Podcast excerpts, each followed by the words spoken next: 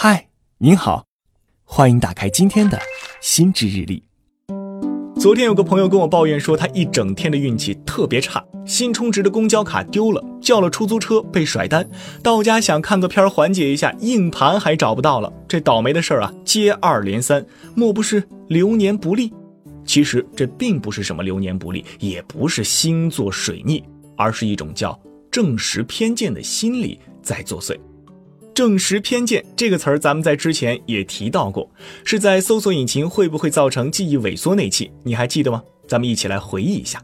正实偏见是一个心理学理论，说的是人们的大脑会自动对信息进行筛选，留下那些符合我们已有观点的信息，而忽略掉那些违背我们观点的信息。举个例子，咱们一定都听过“夷陵盗斧”这个成语故事，说的是一个人丢了斧子，怀疑是邻居偷的。于是越看越觉得邻居哪哪都不对，斧子一定是他偷的。当真相大白之后，再看邻居，却越看越觉得无辜。这就是证实偏见。这就好比证实偏见是我们大脑中的过滤器，它过滤出与我们现有情绪一致的那些信息，并凸显出来。经过这样的过滤，我们的情绪会不自觉地朝一个极端发展，所以我们才会觉得要迟到了。偏偏一路红灯，刚洗完车就下雨了。自己排的那一队怎么永远前进的最慢？不仅心理学如此，在生理学上，我们的大脑也的确更倾向于记住负面事件。美国心理学家罗伊·鲍麦斯特说过：“负面事件比正面事件更顽强。”那负面事件究竟要比正面事件顽强多少呢？有人做过统计，在文学作品中，负面事件和正面事件出现的比例是五比一，这是一个非常不真实的比例，但从进化论的角度却是完全合理的。在一个物种竞争激烈的世界里，只有不忽视可能的危险，快速果断地做出反应，并把这些教训牢牢记在脑子里的人，才能生存下来。因此，不自觉地关注坏事儿，其实是刻在我们基因里的一种本能。既然糟心事儿总是扎堆发生，是一种假象，那我们该怎么做才能摆脱坏心情的侵扰呢？我们可以试着分以下三步走。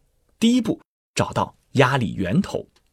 负面情绪往往是由于压力导致的。每个人的压力源头不同，教育水平、收入水平、人际关系以及健康状况都有可能造成压力。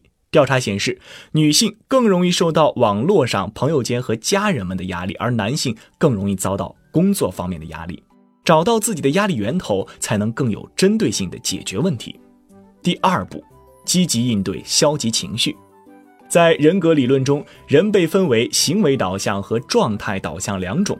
行为导向的人能够主动控制消极情绪，在承受压力时保持积极的自我认知，更有动力去解决问题；而状态导向的人容易被消极情绪影响，在事情恶化的时候，往往会犹豫或者拖延，让事情越来越糟。第三步，培养乐观心态。与其总关注不愉快的事儿，不如不断暗示自己好的事情，让情绪朝积极的一面发展。在乐观的情绪中，事情也容易变得越来越顺利。